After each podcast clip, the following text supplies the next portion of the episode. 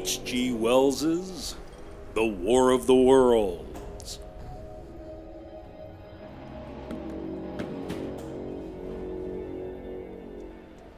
Book 1 The Coming of the Martians. Chapter 6 The Heat Ray in the Chatham Road. Thank you for joining us tonight.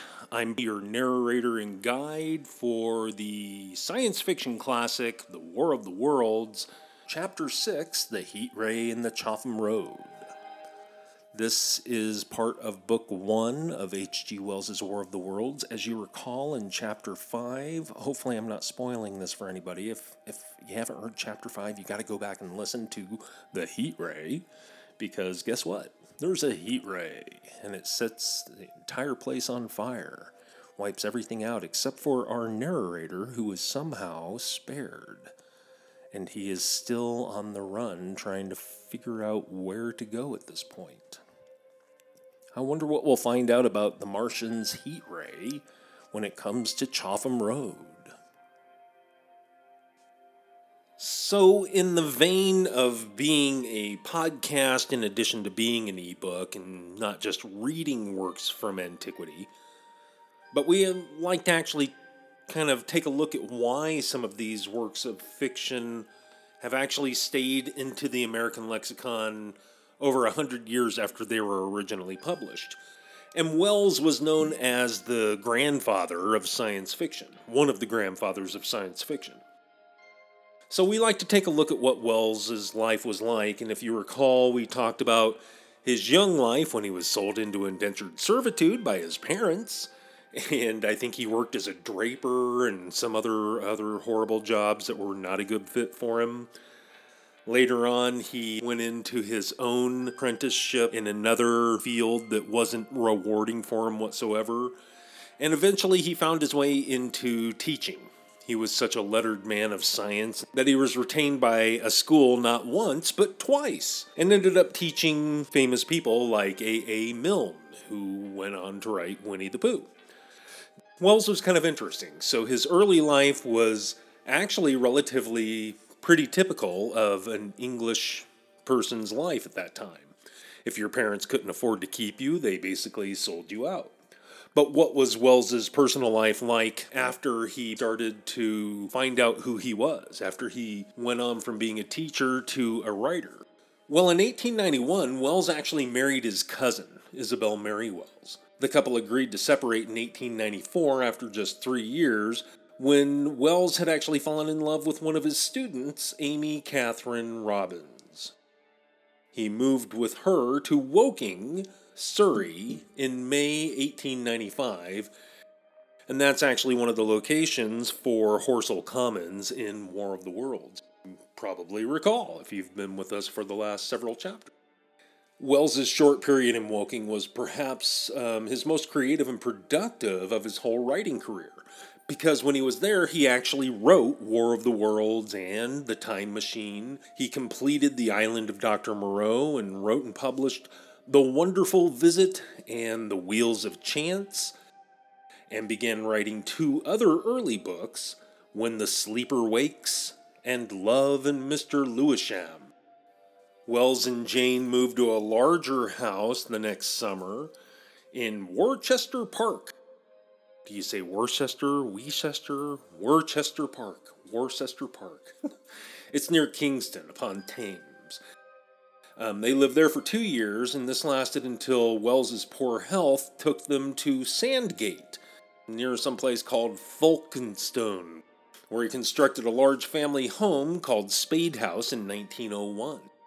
Wells had two sons with Jane, George Philip, known as Gip, and Frank Richard. Jane died on October 6, 1927, in Dunmow at the age of 55. Wells was actually quite the dog. He had a number of affairs with many women.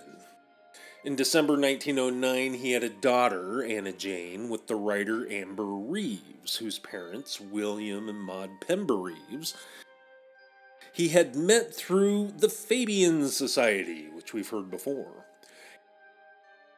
After Beatrice Webb voiced disapproval of Wells's sordid intrigue with Amber, he responded by lampooning Beatrice Webb and her husband Sidney Webb in his 1911 novel The New Machiavelli as Altiora and Oscar Bailey, a pair of short sighted bourgeois manipulators. Between 1910 and 1913, novelist Elizabeth von Arnim was also one of Wells's mistresses. In 1914, Wells had had a son, Anthony West, by the novelist and feminist Rebecca West, 26 years younger than him. In 1920 and 21, and intermittently until his death, Wells had a love affair with the American birth control activist Margaret Sanger. Between 1924 and 33, he partnered with the 22 year, year younger Dutch adventurer and writer Odette Keun, with whom he lived in Lou Pidou, a house they built together in Grasse, France. Grasse, France. Wells dedicated his longest book to her, The World of William Clissold, in 1926. When visiting Maxim Gorky in Russia in 1920, Wells slept with Gorky's mistress, Moura Budberg, then still Countess Benckendorff, and 27 years his junior. In 1933, when she left Gorky and emigrated to London, their relationship renewed and she cared for him through his final illness. Wells asked her to marry him repeatedly, but Budberg strongly rejected his proposals. In Experiment and Autobiography, Wells wrote, I was never a great amorist, though I have loved several people very deeply. David Lodge's novel, A Man of Parts, in 2011, was said a narrative based on factual sources, authors note, gives a convincing and general sympathetic account of Wells's relations with the women mentioned above and others. Director Simon Wells, born in 1961, is the author's great grandson. He was a consultant on the future scenes in Back to the Future, Part 2. In the next chapter, we'll actually take a look at Wells the artist. Wells the man was quite the dog. Not sure I even like dedicating that much time to a guy who ran around with so many women, but you got to ask yourself, what did he have going on the ball for him? I mean, he was obviously, like I said, a learned man of letters. He had worked as a teacher, he works as a writer, he wrote number one hit that is still in publication over a hundred years later. That's an interesting thing about War of the Worlds, never been out of publication. It's obvious that many women found him quite attractive and obviously a good partner, at least for a short amount of time. Makes you wonder what went on behind closed doors, but we really don't ask that kind of thing on Public Domain Playhouse. Perhaps if somebody has a biography of Wells that they'd like to go into a little bit, I would love to hear more. So let's get on with the story tonight. It's an incredibly brief chapter to follow up right after what happened with the heat ray. And I think we all remember what happened then. A figure rose up out of the ground and basically annihilated everything around. People ran for cover, including our narrator and guide. Tonight, we're actually going to take a look at what happens on the heat ray on Chatham Road. It's an incredibly short chapter, but it's just kind of a follow up and a segue to go on to something else. And that's actually one of the interesting points about War of the Worlds. It was written as a serial to begin with, so Wells only released it in short dribs and drabs to capture an audience's attention and to keep an audience enthralled over a period of how many weeks. I know how long it's taken me to read this and edit all the audio files to create something that I enjoy listening to. I hope you enjoy listening to it too. Thank you again. This is Bart Benny, your narrator and guide for The War of the Worlds.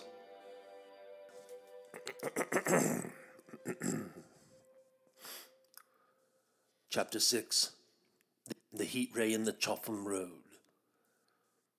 It is still a matter of wonder how the Martians are still able to slay men so swiftly and so silently.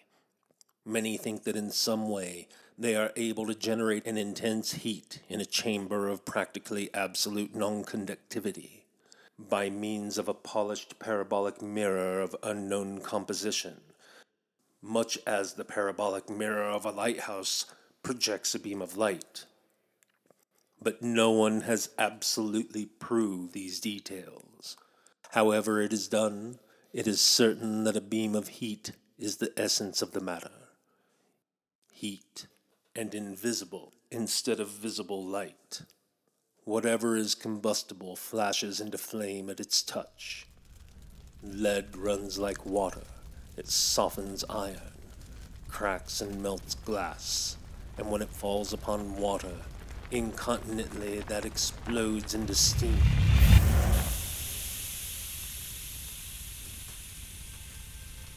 That night, nearly forty people lay under the starlight about the pit, charred and distorted beyond recognition, and all night long the common from Horsell to Maybury was deserted and brightly ablaze. The news of the massacre probably reached Chobham, Woking, and Ottershaw about the same time. In Woking, the shops had closed when the tragedy happened, and a number of people, shop people and so forth, attracted by the stories they had heard, were walking over the Horsell Bridge and along the road between the hedges that runs out at last upon the common. You may imagine the young people brushed up after the labors of the day and making this novelty as they would make any novelty the excuse for walking together and enjoying a trivial flirtation.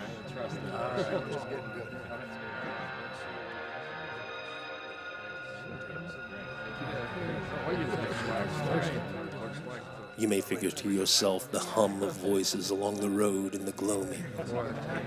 As yet, of course, few people in Woking even knew that the cylinder had opened though poor Henderson had sent a messenger on a bicycle to the post office with a special wire to an evening paper.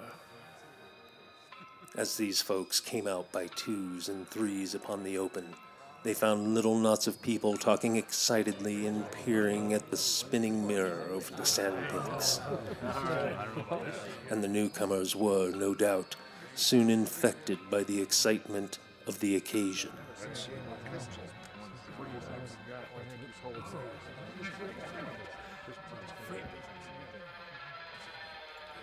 By half past eight, when the deputation was destroyed, there may have been a crowd of 300 people or more at this place, besides those who had left the road to approach the Martians nearer. There were three policemen, too, one of whom was mounted, doing their best under instruction from Stent to keep the people back and deter them from approaching the cylinder. There was some booing from the more thoughtless and excitable souls to whom a crowd is always an occasion for noise and horseplay. Stent and Ogilvy, anticipating some possibilities of a collision, had telegraphed from Horsell to the barracks as soon as the Martians emerged for the help of a company of soldiers to protect these strange creatures from violence. After that, they returned to lead that ill fated advance. The description of their death, as it was seen by the crowd, tallies very closely with my own impressions. The three puffs of green smoke the deep humming note, and the flashes of flame. But that crowd of people had a far narrower escape than mine.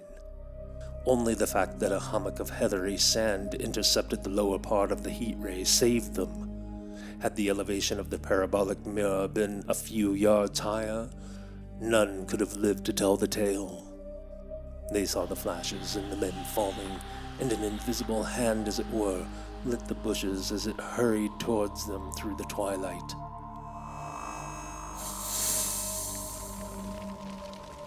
Then, with a whistling note that rose above the droning of the pit, the beam swung close over their heads, lighting the tops of the beech trees that lined the road and splitting the bricks, smashing the windows, firing the window frames and bringing down in crumbling ruin a portion of the gable of the house nearest the corner.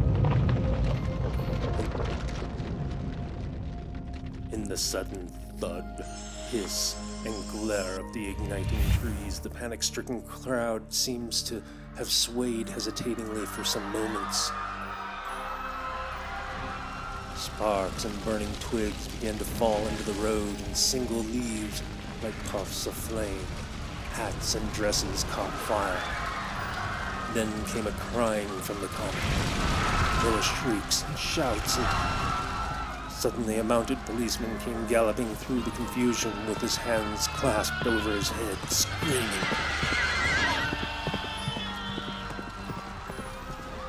They're coming! A woman shrieked.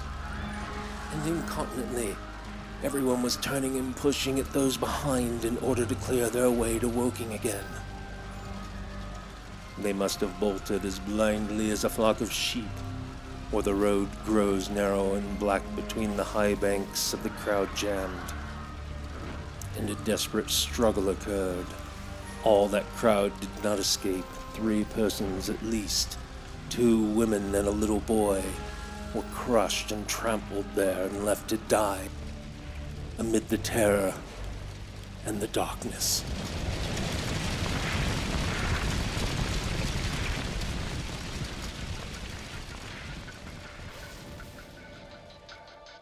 with a name like the Heat Ray in the Chatham Road. Apparently, the Martians are definitely going on a rampage at this point.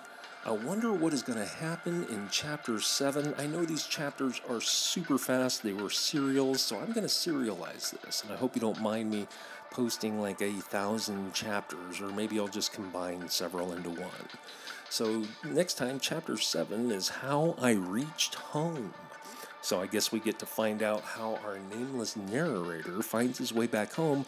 I wonder if he'll see his wife again or who he'll meet along the way. I'm sure it'll be a gripping story. Please join us next time again for Chapter 7 How I Reached Home in H.G. Wells's The War of the Worlds. Book 1 The Coming of the Martians. I'm Bart Benny, your narrator and guide. I have a really good time reading to you. I hope you don't mind. Let me know what you think about the accents. I'm doing my best to try an English accent, and this man is rather dark. He does actually have a whole lot of horrible stuff to report, so I'm kind of making him a darker sounding voice as opposed to somebody who is, uh, I don't know, more professory. This guy is more of a survivor. So we'll see what happens next time. Thank you again for joining us on Public Domain Playhouse, your cross between an ebook, a podcast, a teleplay. We'll see you in the next chapter.